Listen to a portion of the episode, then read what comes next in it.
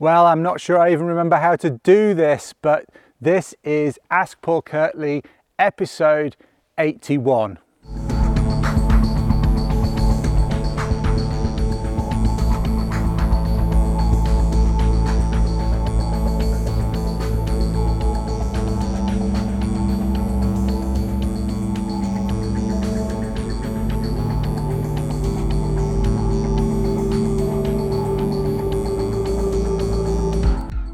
Welcome, welcome to Ask Paul Kirtley. It's great to be back again, and I have to say, I won't waffle on about this for too long, but I really must mention how grateful I am to the absolutely fantastic positive response that I received to my recent video asking whether or not you'd like to see this series back again, and also if you had any questions. Um, there's a lot of questions there. Some of them have been discussed before. Um, I would recommend searching through the Ask Paul Kirtleys.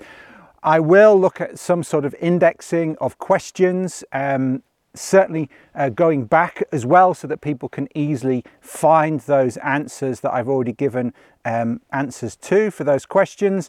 Um, but there's a bunch of new questions there as well, or different angles on things that maybe we haven't discussed before. And there is certainly um, scope for continuing this series. And I certainly feel very positive about doing this again. And I also intend to do more practical videos on my YouTube channel as well. I know some of you listen to these as podcasts, and just so that it's absolutely clear right from the start again, some people have been asking, oh, do something practical, do practical stuff in Ask Paul Kirtley's. I'm sorry, please listen to what I have to say. I'm not going to go quite into a rant yet, but please listen. This goes out as an audio podcast, which means that people listen to it and they can't see me, which means that I can't do practical things, otherwise they can't see it. The primary way that a lot of people listen to this is through their audio systems and not through YouTube or my blog. So I want to be fair to everyone. This will remain a question and answer session.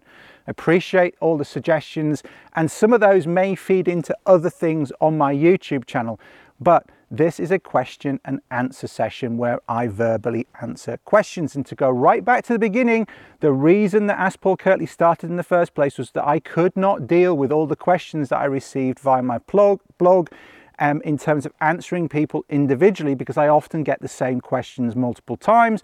And also I felt that I should, if I was spending a good amount of time answering a question for one person, if that was going to be useful for other people, then I should put it out in public as well, as uh, if people were happy for that question to be answered in public. So that's why Ask Paul Kirtley is here. So the format stays the same. It's question and answer.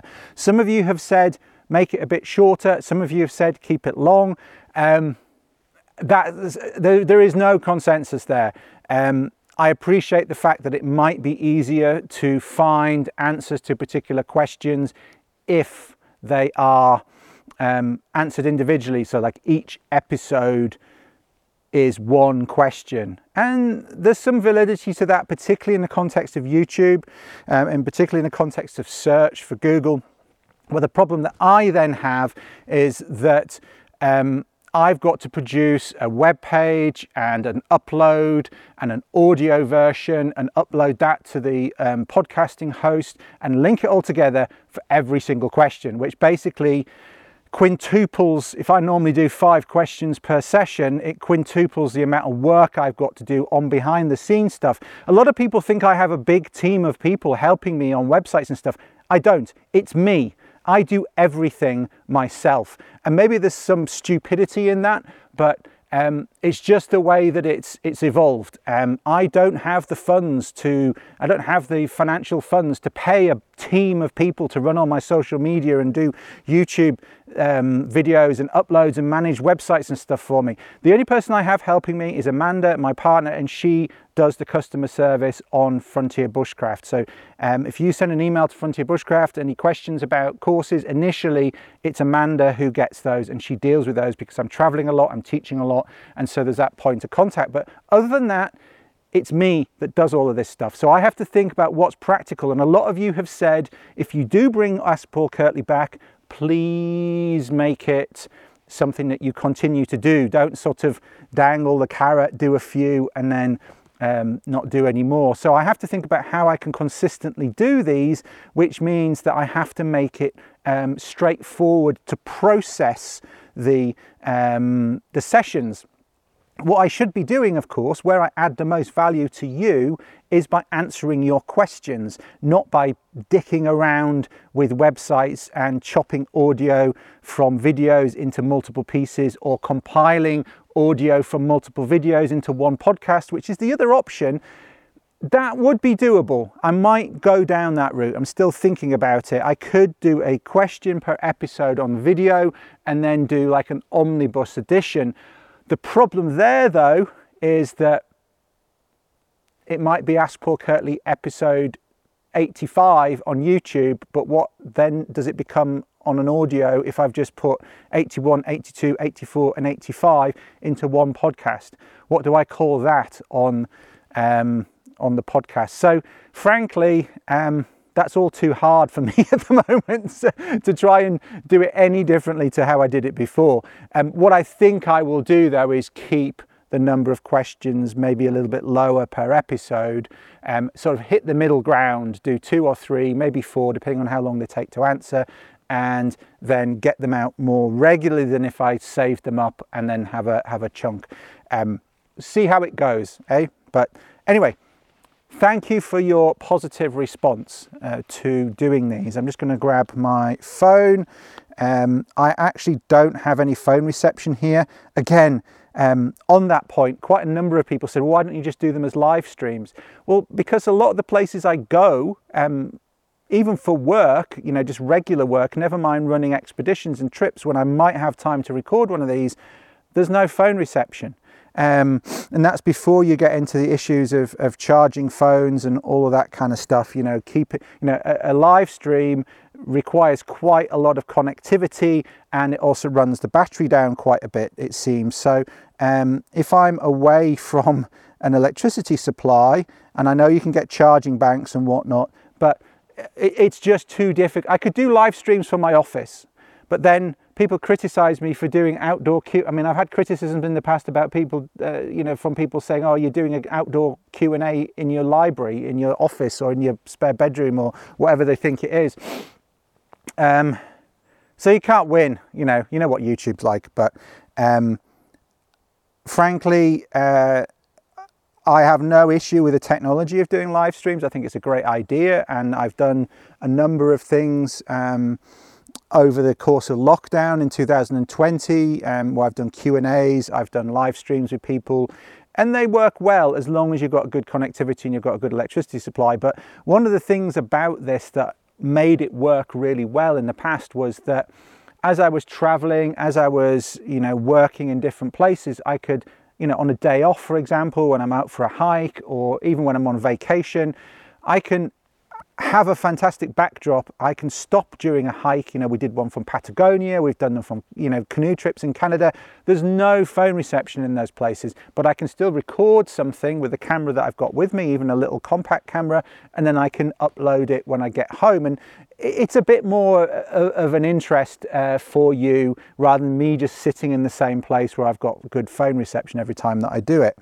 Um, and also I think, um, unless you've got somebody to help you read and filter the questions, doing a live stream is very difficult in terms of reading good questions and answering them. I know I did a, um, on the final part of my Barrens trip, I did a, um, a premiere of that, and that was fantastic. That was a great experience. It's the first premiere that I've done. And I've got some old footage of a Blood Vein trip as well that I'm going to turn into a movie, um, and I will premiere that on YouTube as well. And it's great sitting down and watching it with all of you for the first time and answering questions. It's great, but it's also really demanding. Um, you know, just keeping track of all of the comments coming through, it's actually really hard work. And then having to formulate answers to that um, and answer them, I'm inevitably going to miss some of the comments as I'm answering. So it's pretty tricky to do that unless I've got somebody helping me to, to filter those and put those questions in front of me. So frankly, I think um, it's a, you know, I could just, ignore those questions and those suggestions, but I think it's worth me mentioning them at the beginning of this series, um, or this second run of this series, if you like, um, so that I, you know that I haven't not considered them. Um, I have considered those suggestions, you know, live streaming, chopping things up into different, uh, smaller chunks, um, doing more practical stuff. Yeah, and, and and there are merits in all of those things, but frankly, I've got to try and fit this in between other things and do it in a way that I can continue to serve you as long as we all decide that this is worthwhile for me to do. Um, and so I think the simplest thing for me to do is continue to record them as and when I can. Um, I can edit them, I can put that nice, you know, music at the beginning and the end and stuff that everyone seems to enjoy. And I can put them out as an audio podcast as well as a video. It can all come out at the same time. Um, and everyone is served really well by that. And I think if I just try and keep the the, the length um, down in terms of uh, number of questions as well as total amount of time, then it will suit everyone. That being said, I know I've just talked for, you know, ten, fifteen minutes, but I think this is the first one. There's At the time, at the last time I looked, there was seven hundred and odd comments on that video. Um, and I just want to thank you and give credit to all of you for um, your positive response and just wanting this to come back and all of your great suggestions. And I want you to feel like I've taken those into consideration, which has given me some ideas for other things. Um, and that's super useful. And so um, let's jump into the questions. Um, This is quite a, a topical one at the time of recording. Um, let me just, I just, I've just done screenshots of these from YouTube. Um, I will talk more about different ways of an- asking me questions going forwards, but for the time being, there's a ton of questions there on that YouTube uh, video that I put out recently, and I'll continue to answer some of those. What I've done here is I've just chosen some that caught my eye initially um, to answer, and I know there's a bunch more there um, that are good questions as well. So this is um, Steve, Dave, not Craig, and there are um, a number of different things here, but one of them is about COVID nineteen, and of course this year twenty twenty has been the year of, of COVID and all the lockdowns and whatnot. Um, but one of the great things about uh, your feedback recently has been that people have really found both the Ask Paul Kirtleys that I'd recorded, you know, between five years ago and a couple of years ago, um, very, very helpful and useful during lockdown. A lot of people just discovered them for the first time. Other people have been through them the second time, um, or even a third time in some cases. And it's just starting to rain. I'm going to chuck my jacket on. Um, And that's fantastic. And I think a lot of people have found that very, very helpful to have some connection with the outdoors in that way, while maybe they haven't been able to do the things that they wanted to do, make the journeys they wanted to do.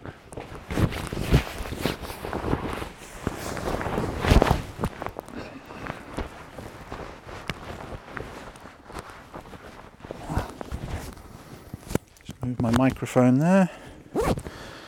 Yeah, so I think that's been, I'm really glad that that's been useful to people and, and provided some sort of solace and help to people during the, the period. Not to sort of blow smoke up my own arse at all, that's not what I'm trying to say, but I, I've been bowled over by how some people, how some people have found it so important to, to listen to those things over the course of uh, two thousand twenty, even though I recorded them, you know, quite a few years ago, some of them. And then also the Paul Kirtley podcast as well. So um, just in that context, you know, you might be watching this or listening to this episode in, in years to come and maybe not quite appreciate that. So I think that's, I think that's important uh, to, to recognise that these things have been useful, and I'm glad. And I, and I apologise for not really putting much out over this period. It's been a real sort of tumultuous time of turmoil, and this and this sort of speaks to this question from uh, from from this person here. I'm going to call him Steve because it says Steve, Dave, not Craig. I will call you Steve. So Steve says, yes, if you want to bring back some aspect or level of Ask Paul Kirtley, I will most definitely be watching, though I only started watching them at the start of the lockdown and only got about sixty or seventy percent backwards through the episodes before deciding to take up your tree and plant I D course, which now dominates my P K exposure. Though I wouldn't want you to feel uh, you you have to, or depressed about making them um, or more of them, I very much appreciate it is something you do for free for the community. I'll also admit I was one of the ones that would note down many of your suggestions and recommendations. And so there's a number of questions here from Steve.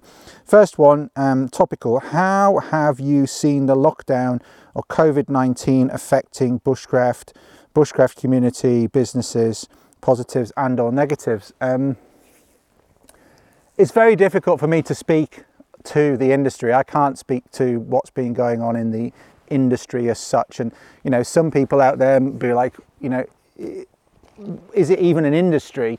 I think there is an instruction, there's a small instructional industry that's part of a wider community of um, outdoors instructors, both in the U K as well as more globally.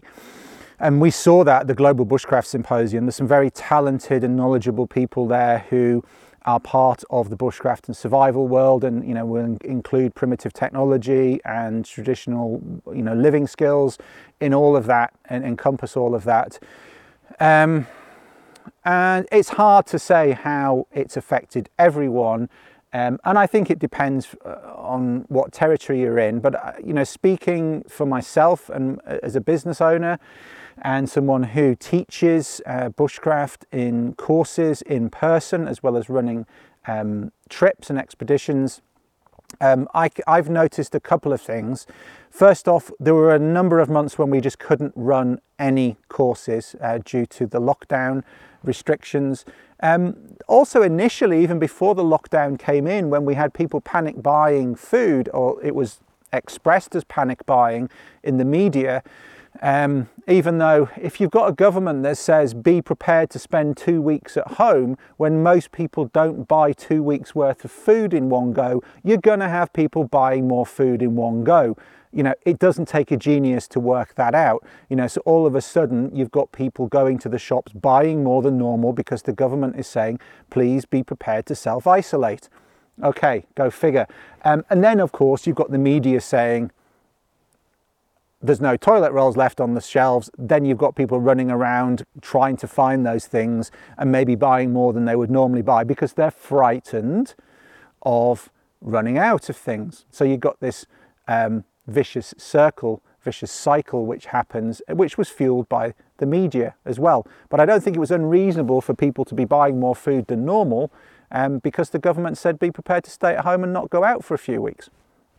Um, but that happened, and so we were concerned even before lockdown started that we would be able to feed people on courses, because getting getting hold of the food that we needed, fresh food in particular, or even simple things like alcohol hand gel for the normal, regular in-camp hygiene practices that we always practice, um, as well as toilet rolls and things, that was starting to become something of an issue. But that all then became academic because we then weren't allowed to run any courses because we were being asked to all stay at home. And so we played the game, and through from late March when the, the lockdown started in the U K, um, right up until towards the end of July, we didn't run any of the courses or trips that we had scheduled. So we had to cancel a trip to Canada, and we also cancelled a bunch of courses, or at least we postponed them. So we put extra dates on for twenty twenty-one, as well as our regular twenty twenty-one dates, which has been something of a struggle to make sure that we can definitely get the staff availability. Um, but we've managed to schedule um, all the courses we need to for next year. Unfortunately, it means that some of them are already full um, because we've had to move twenty twenty people to twenty twenty-one, which means ultimately that if we haven't managed to increase the capacity of all the courses, some of them we haven't been able to for a number of reasons. It's just people's diaries, you know, particularly when I'm working with Ray Goodwin, for example, also venue availability, or just, you know, absolute amount of time that's available for anyone. Um, it means that we're going to take a dip in revenue because over the course of twenty twenty and twenty twenty-one, we're not going to run as many courses as we would have done because we've shifted a lot of the twenty twenty courses into twenty twenty-one. So, and I think that's the case for quite a number of people that, you know, either their courses weren't already full this year and they couldn't fill them because people stopped doing things and they weren't allowed to run the courses, they couldn't run the courses, or they've moved a lot of their customers, uh, their students to programs next year or even beyond. And that means ultimately that unless those businesses make up for that at some point, they're still going to lose money. And then, of course, like any business, and we've seen this across the board, um, you've still got overheads, um, you've still got insurance to pay, you've maybe still got vehicles, vehicle tax to pay, um, vehicle servicing, you've got maybe uh, equipment in a, in a storage um, facility, you know, you're paying for things, you've got websites to maintain. All of that stuff costs money, and if you don't have any revenue coming in, you don't have any course fees coming in, that's a problem um, over time. And that has certainly been the case, I think, in the U K, and I suspect it's also been the case in the United States. And I know it's also been the case to an extent in Australia. I don't know about other parts of the world, but I suspect it's a pretty similar story in, in most places where um, there's, you know, we've kicked the problem down the road somewhat, but it's still going to be an issue. And I think it's going to be the same for a lot of businesses. Yes, there has been some government help for self-employed people. There's been some relief um, in terms of some allowances from central government in terms of some of the taxation policy. But overall, my view is that it's hit the outdoor industry. I'm not just talking about bushcraft, but I'm also just talking about, you know, outdoor centres, whether they're catering to kids from schools, whether they're catering to adults, whether they're catering to professionals, getting qualifications. Um, they've all stru- they've all suffered. And then you've got the freelance instructors who work for those places, for those outfits, who are not getting the work. They're not running expeditions for kids, they're not running expeditions for adults, they're not teaching mountain leader syllabuses, they're not teaching single pitch award, they're not teaching um, all of those things that they'd normally be doing. I think it's it's caused a big drop in income for individuals within the industry. I hope that they've managed to, to claw some of that back with some of the um, relief that has been available for self-employed people. Um, but I also know some people have gone out of business. I also know that some people are struggling. I also know that some people have um, been made unemployed. Um, I know that some some centres have been mothballed. Um, so yeah, it's been a tough it's been a tough time. All the while, I think more people have been outdoors, um, which comes on to one of the other questions that we'll answer in a minute. Um, you know, you've had an increase in people looking to do things closer to home. People haven't been able to travel. People haven't been able to go on adventurous holidays further afield, which means they've been looking to do things closer to home. Um, we recently did some River Spey trips. We were able to, to run our River Spey trips um, this year. It just happened to fall in between all of the, the lockdown periods. We just had a window there where we had them scheduled and we happened to be able to run them. We had extra um, things in place in terms of social distancing, um, huge amount of alcohol hand gel used, um, antibacterial washing up, you know, lots of separation of people, um, face masks in vehicles, in shuttles, all those sorts of things that, that we've done to try and minimize the risk of any cross-contamination. Um, but we we ran the Spey trips, but I saw more people on the River Spey this year than I've ever seen before in running Spey trips for the best part of a decade. Um, equally, even in towns, you know, you're seeing people on stand-up paddleboards and inflatable kayaks, on canals and, you know, in places that you wouldn't normally see them. And so I think there has been a huge increase in people wanting to do things outdoors, but equally the the providers of in you know guided in, uh, and instruction guided trips and instruction haven't necessarily been able to do some of the things that they'd normally do. So hopefully it feeds through to a greater interest in doing things with providers going forwards, and, and that might actually benefit the industry, but I think it's a bit too early to see um, at this stage. Um, and then I think you've got more people consuming content online. I've certainly seen an uptick in Um, my YouTube views, for example. And I know, speaking to, to other people who have reasonable size, reasonably sizable YouTube channels, that they've also seen an uptick in views. Um, and you'd normally expect a downtick in views over the summer and an uptick in views over the winter. Um, but we've seen an uptick in views in a lot of places um, over the summer this year. And that's, that's, you know, stands to reason, doesn't it? People have been indoors more, they've been in lockdown, they haven't been able to go out and do as many things as normally. Um, and so they've been resorting to, to consuming relevant content on, online.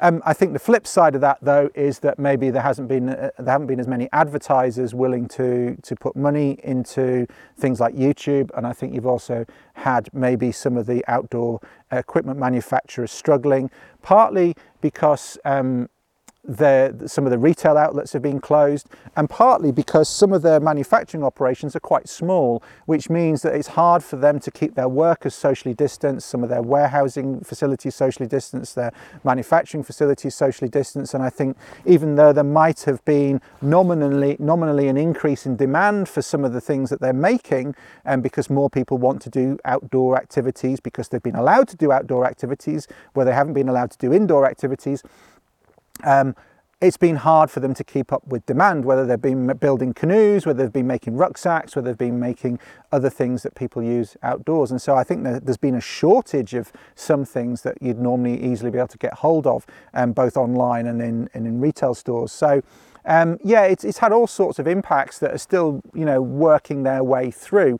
Um, those are just some of the things that I know about anecdotally. I haven't seen any cross-industry analysis, but I know um, from speaking to quite a lot of people in different aspects of the outdoor industry, you know, whether it's equipment manufacturers, whether it's YouTubers, whether it's, you know, professional instructors and people who run centres, there's been a lot of knock-on effects, and there will continue to be going forwards into twenty twenty-one.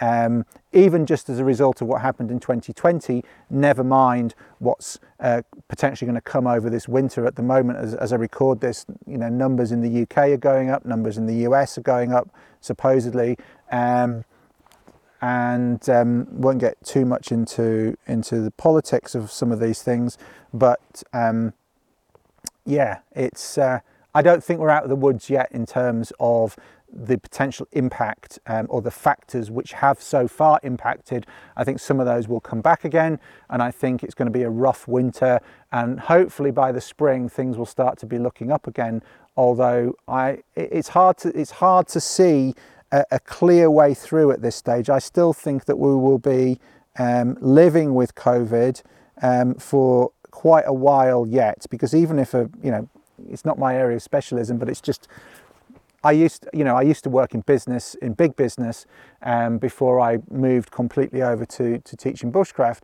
Um, things don't happen that quickly, even when you want them to. Think about the scale of the number of people that might need to be vaccinated, and the amount of material that needs to be manufactured, and then that to be distributed in a in a um, controlled way.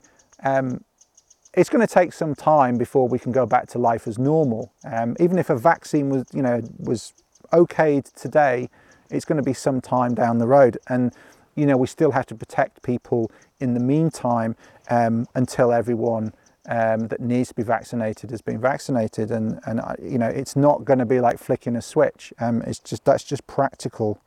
Um, you don't need to be an expert on vaccines or immuno- immunology or anything to understand there's just a logistical problem there that's going to take some time to resolve, even if there is a vaccine.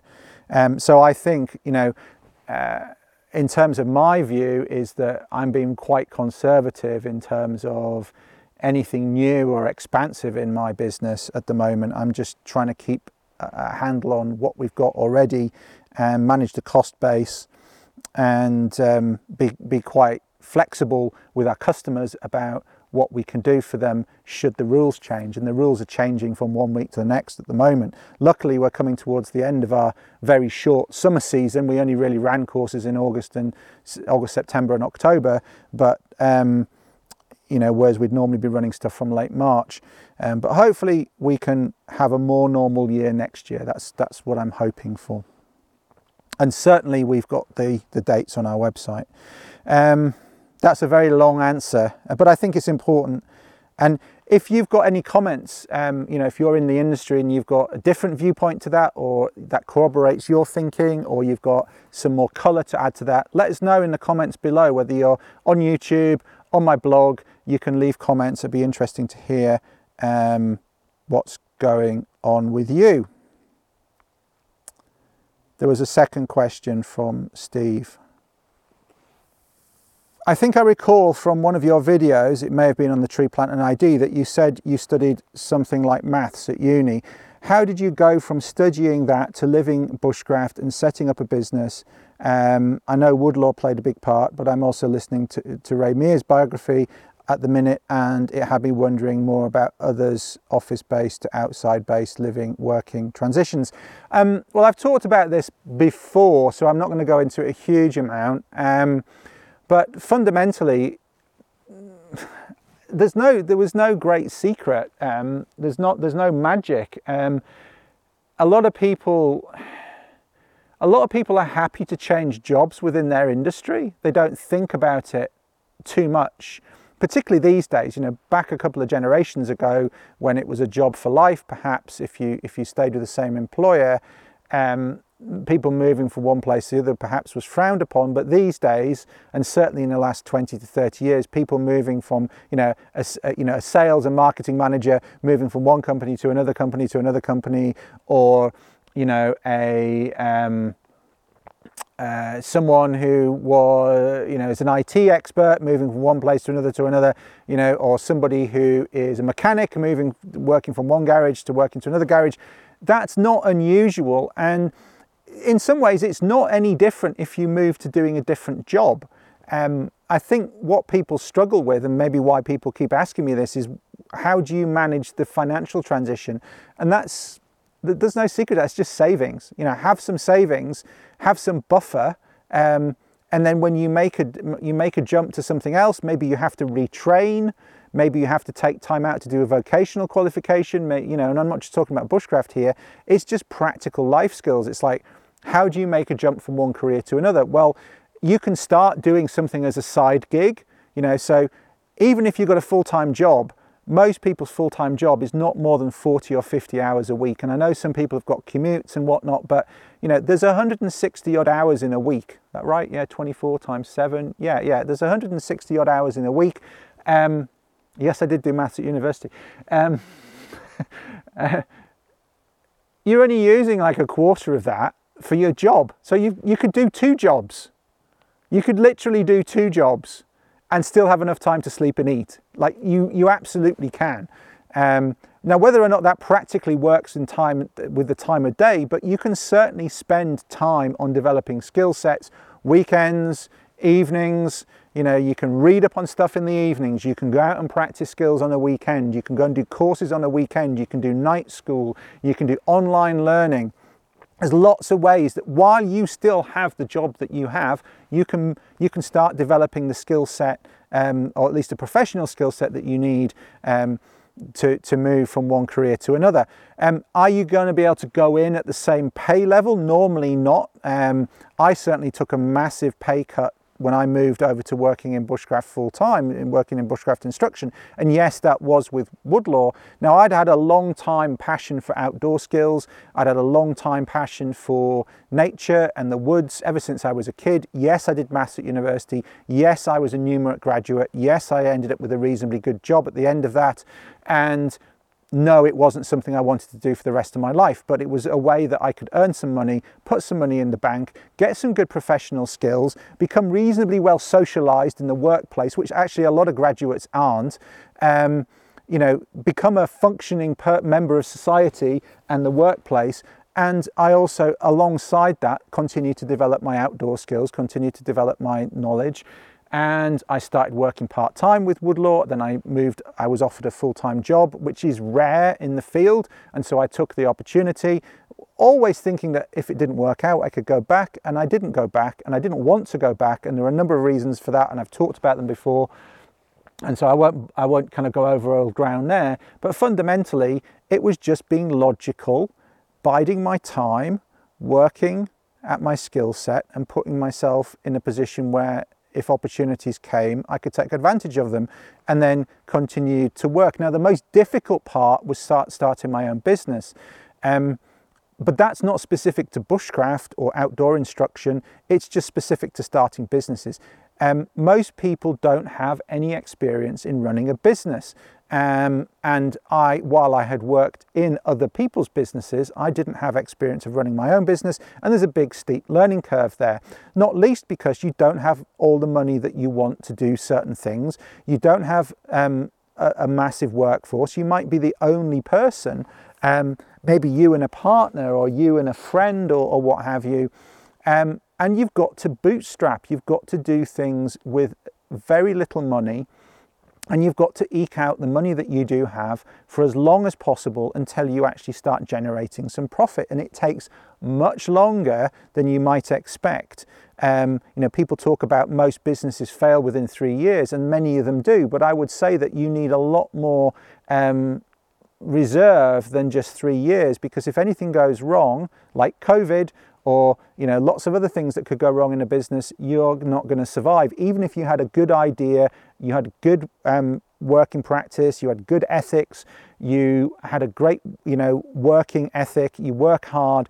Um, if you run out of money, um, you're stuffed. Um, and so be very, very careful about making commitments um, beyond your means, and expect things to take longer than you expect them to do. So yeah, the hardest thing I've done um, professionally is start a business and make that business successful. Um, and it continues to be a challenge. And you know, if you're used to having a job um, where you can pretty much forget about it, and I know some people take their job home with them, and I know some people are workaholics, and I know some people find it hard to switch off. It's nothing compared to having your own business where the buck stops with you. Nobody else is ultimately responsibility for the success or the failure of that business other than you. Um, customers contact you at all times of the day, the weekends, um, et cetera, et cetera. It's, it's hard work. So you've got to really love it. And so this isn't a business podcast, um, but to, to answer your question, I would caution very much against jumping into something with rose-tinted spectacles. So if you, you know, if you've got a good, well-paid job and you like doing outdoor things, you like doing outdoor activities, and you think, oh, maybe I'd like to do that for a living, really think hard about how you can make it work as a living, and be very realistic about that. Um, outdoor instructors don't get paid very much. Whether, and that's not just about bushcraft, that's whether you're um, a canoe instructor, a climbing instructor, et cetera, et cetera. Just the level of pay is not that high. So you have to really love what you do. You have to love being outside. You have to enjoy sharing your skills and enabling other people to, to do things that they couldn't otherwise do. That has to be your primary motivation for doing it, um, whether you're working for somebody else or whether you start your own business. But certainly I've had so many people over the years who have a fantastic time on a bushcraft course or a, or a wilderness expedition and say, oh, you must love your job, this must be amazing.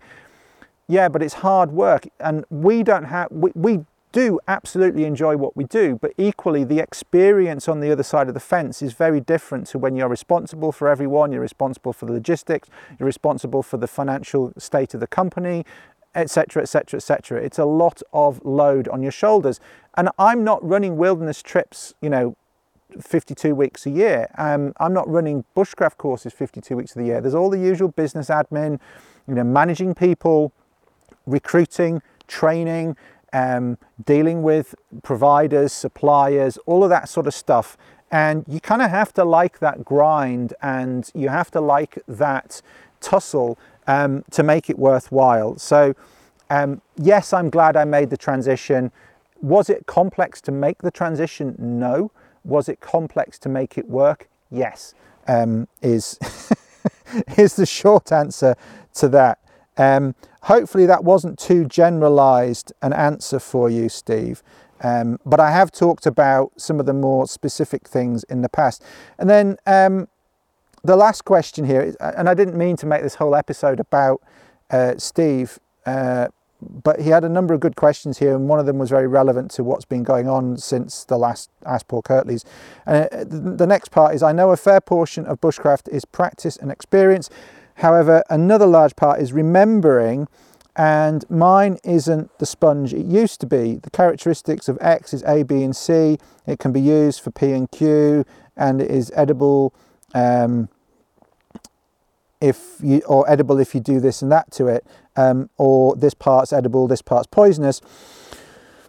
Excuse me. And there is mountains of information to potentially remember. Do you have any memory aids, tricks, advice that that help you with remembering that may help others? Um, well, I seem to have quite a good memory anyway. Um, I don't think I've got an exceptional memory. I wouldn't want to enter a memory competition, you know, the, these memorization competitions.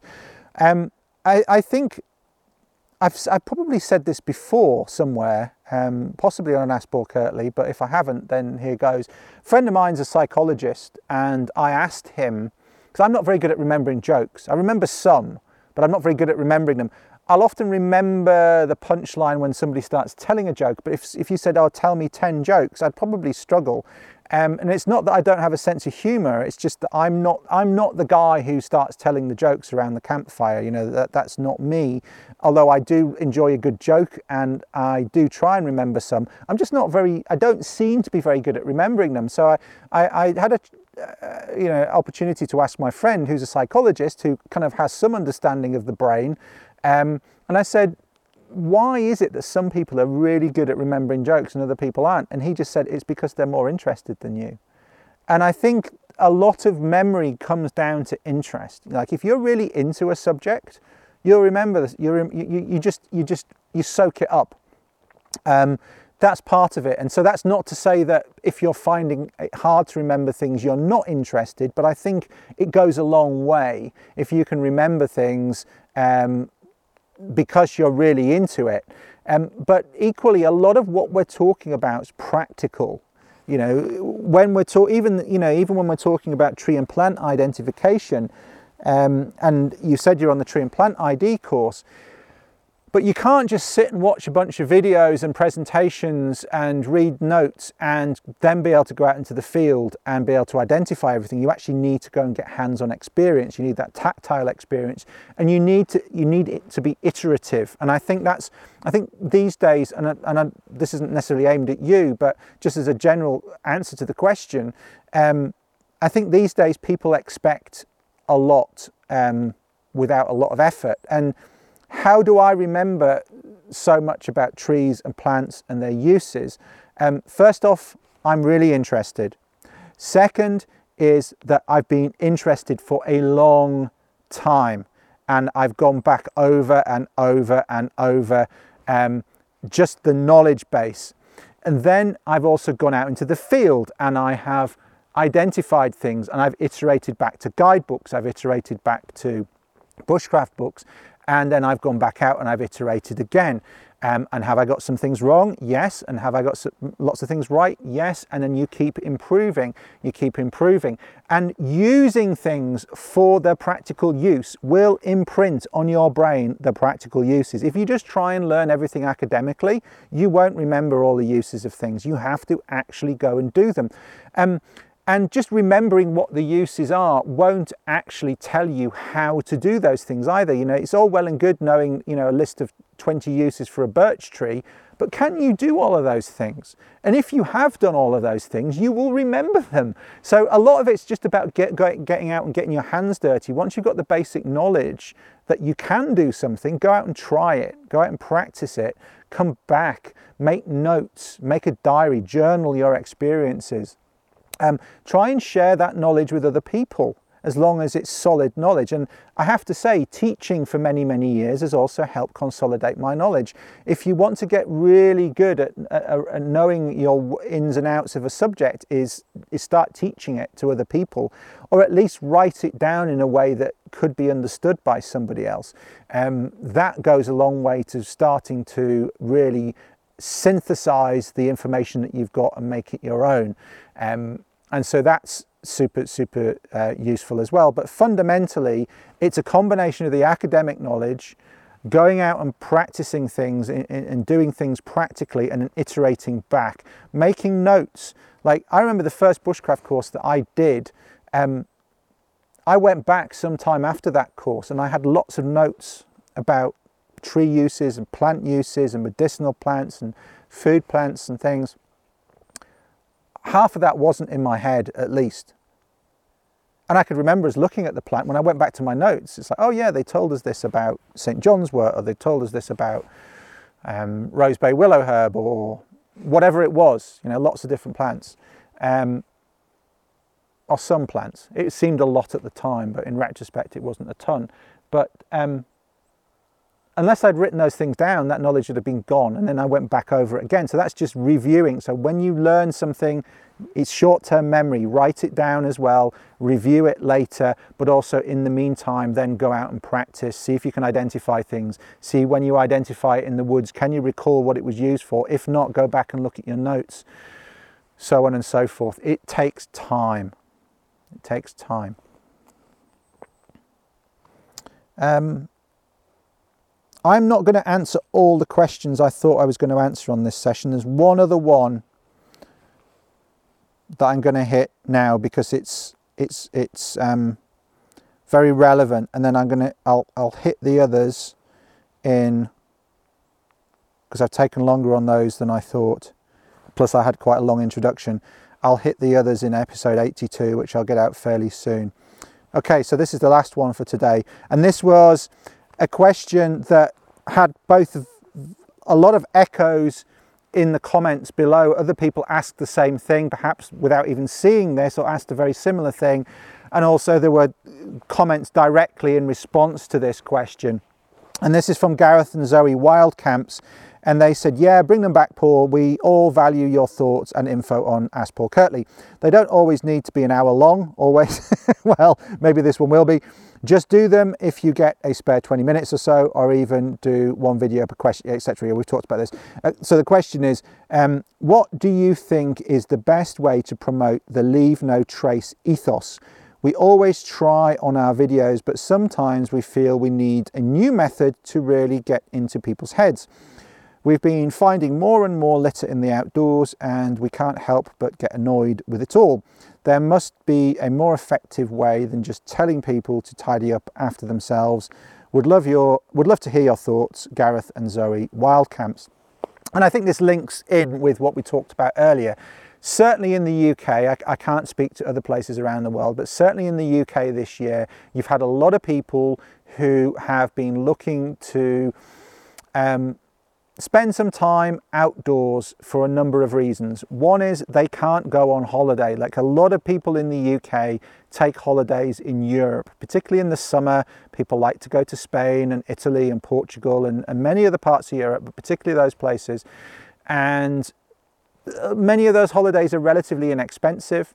Greece as well, um, relatively inexpensive, and they get good weather and they can have a nice time. Good food, sunshine, sea, sand, all of that sort of stuff. Partying, you know, for the younger generation perhaps as well, um, which is great. You know, it's a, it's a nice release um, from their normal lives. You know, that's what holidays should be. That's what vacation should be, where you just, everything that you're normally concerned with is maybe out of your mind, whether it's work, relationships, you know, family, whatever. It's just, it's a really good kind of recharge time. And people haven't been able to do that this year, but people have been allowed to do things outdoors, where it's, whereas meeting up indoors has been difficult. Restaurants have been closed, pubs have been closed, music venues have been closed, um, gyms have been closed, leisure centres have been closed, but people have been able to go to the park in towns. People have been able to get outside into the countryside, um, at least still to, to do some sort of activities, to walk the dog, go for a hike, what have you. But what we've seen a lot of is people going out and camping that wouldn't normally camp. So they've they've bought a cheap tent, a festival tent or what have you, um, or they're just going in their car and um, they're not even hiking and they're camping by the side of the road. They're pulling up somewhere scenic, you know, a scenic uh, viewpoint, and they're camping. And um, even when I hiked up into the woods here today, um, where I parked my vehicle down the bottom, um, sort of hiking into this area, I've never noticed a sign there before which says no overnight camping, um, whereas there is one there uh, now. Um, I haven't been to this part of Scotland since last year. I've, I've been on this hike that I'm doing today before, um, but I haven't been up here since last year. Um, and I don't recall there being a sign down there saying no overnight camping. So that's clearly become an issue um, in many places.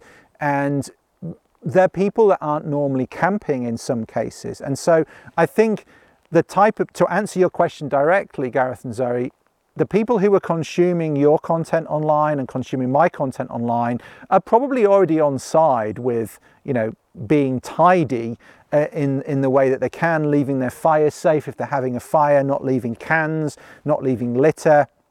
Although there is a there is an element of uh, the bushcraft world which is starting to get bushcraft as a bad name by, you know, having fires close to trees, hacking trees, um, building shelters out of natural materials where the, the areas are too sensitive to do that.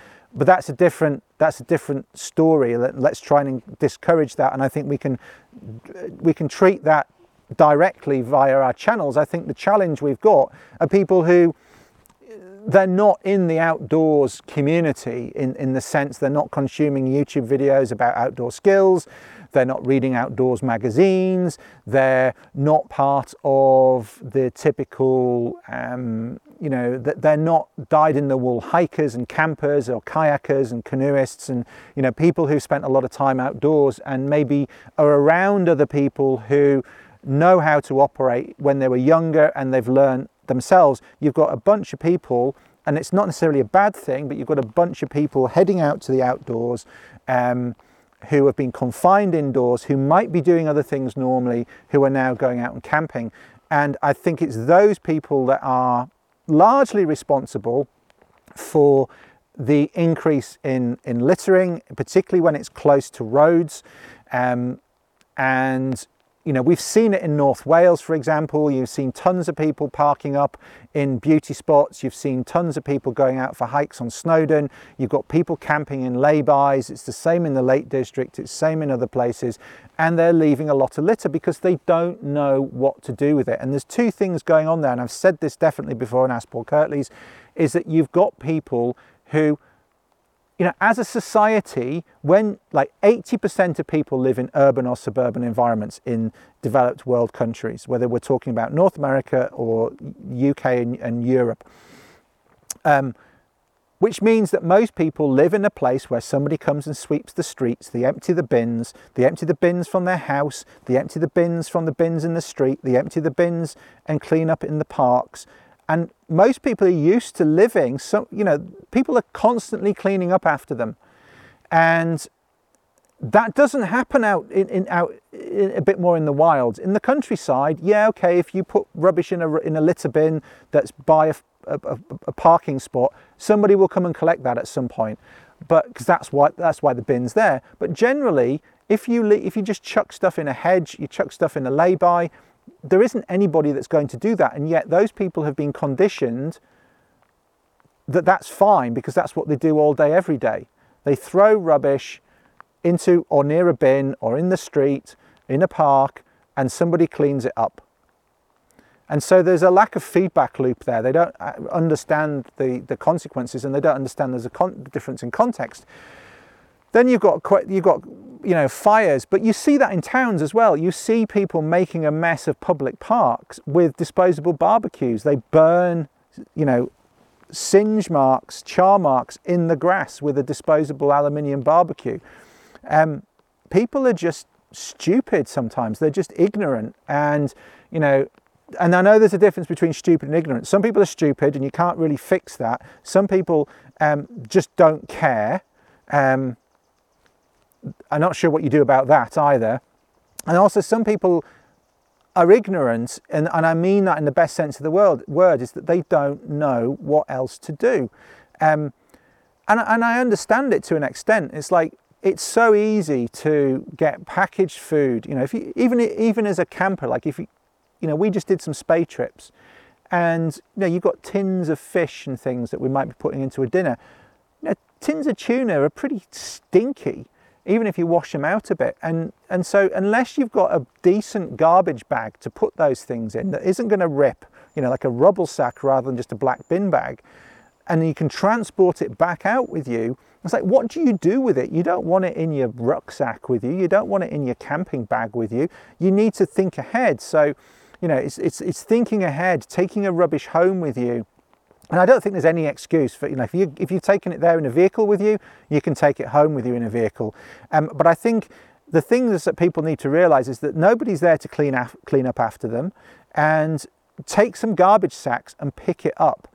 Um, and the problem that we've got is that none of the people that are doing those things are watching these videos. They're not watching your videos. They're not reading the outdoor magazines. They're not reading the Countryside Code websites. And so I think probably the only solution to it would be um, to, to have at the point of sale of a tent or piece of camping equipment, maybe a little flyer that has some suggestions. And I think you're right, just saying clean up after you, it's not it's not enough. Um, for somebody that isn't experienced as you, you need to tell them what to do. So just say, take some garbage bags with you. Take some good quality garbage bags with you. Um, this is how to cr- crush a can. Put them in here. Um, take them home with you. Put them in your recycling. Um, that would go a long way. But I don't think there's I don't think there's any way of solving a problem when you you know some people let their dogs crap in you know in public parks and they don't clean it up. They let them crap on the pavement, they don't clean it up, even though everyone knows that they shouldn't do that. It's antisocial. There's dog poop bins everywhere. Some people just don't care, or they can't be bothered to to deal with that, and I don't think you're ever going to get through to those people um, in terms of littering and making a mess. Some people don't know what to do but would do the right thing if they could, and I think the only way that you can get through to those, if they're not kind of more um, outdoorsy people normally, is when they go and buy the outdoor stuff like the tents and what have you, even if they're cheap tents, is maybe just have a little flyer in there that says, if you're camping, this is how to tidy up after yourself. That would go a long way, I think. Um, wouldn't solve all the problems, and it wouldn't stop some people not caring, but I think um, that would be part of it. I don't think you're going to solve the problem with your YouTube channel. I'm not going to solve the problem with my YouTube channel or my blog, um, unfortunately. Um, and I think the other thing as well is, if you see people littering, um, maybe say something, but the problem is you might end up with a confrontation there. I remember when I was a kid, my dad um, told a couple of teenagers to pick, they'd thrown a McDonald's, I think it was McDonald's, but you know, they'd thrown a carton of drink down, you know, with a straw and a bag. And my dad says, you know, pick it up. And, you know, there's a bin over there. These teenagers just turned around to my dad and told him to F off. Um, I'm not sure what you do with that. Um, you know, some people would say we need more police on the streets and giving kids a clip around their, e- their ear, and that would be one solution. Um, it, it's a difficult one. Um, some people are just antisocial and don't care about the effect that they have on other people, but most people do care, and I think it's just a case of education. But I think once you have people outside of the normal outdoor community, you've got to look at ways of, of, of different ways of, of educating them.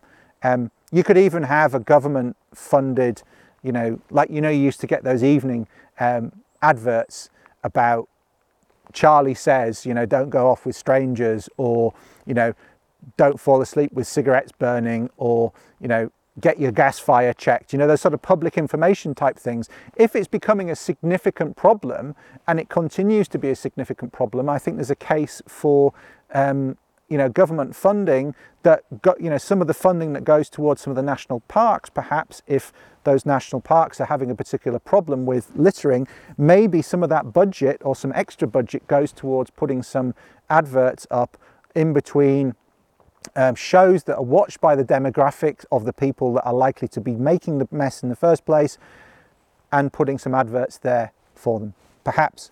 Um, I'm just talking off the top of my head here, but um, you've got to reach the people that are causing the problem um, rather than reaching the people that already know what the solution is, is the short answer. Anyway, I have talked way too long.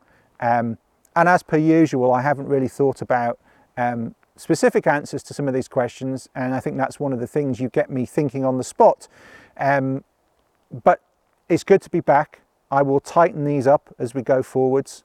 Um, I will stick to a couple of questions per episode.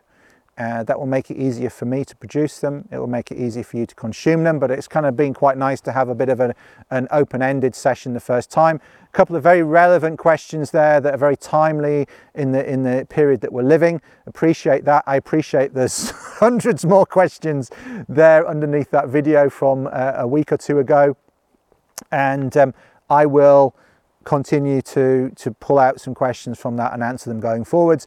And I will also get the other methods back up and running, the voicemails, et cetera. I think it's really nice to hear from people as well, um, particularly for those who are listening on the audio, um, people to leave a voicemail, and I will talk about how to do all of that in the forthcoming episodes. But thank you again for your interest. Thank you for supporting this uh, show. Thank you for being positive about having this back again. Thank you for your interest in what I have to say. Let me know in your comments below what you think about any of the things I've talked about today, and I look forward to seeing you in another, or, or speaking to you in another episode of Ask Paul Kirtley before too long. Take care and enjoy the music. I know some of you have been missing it.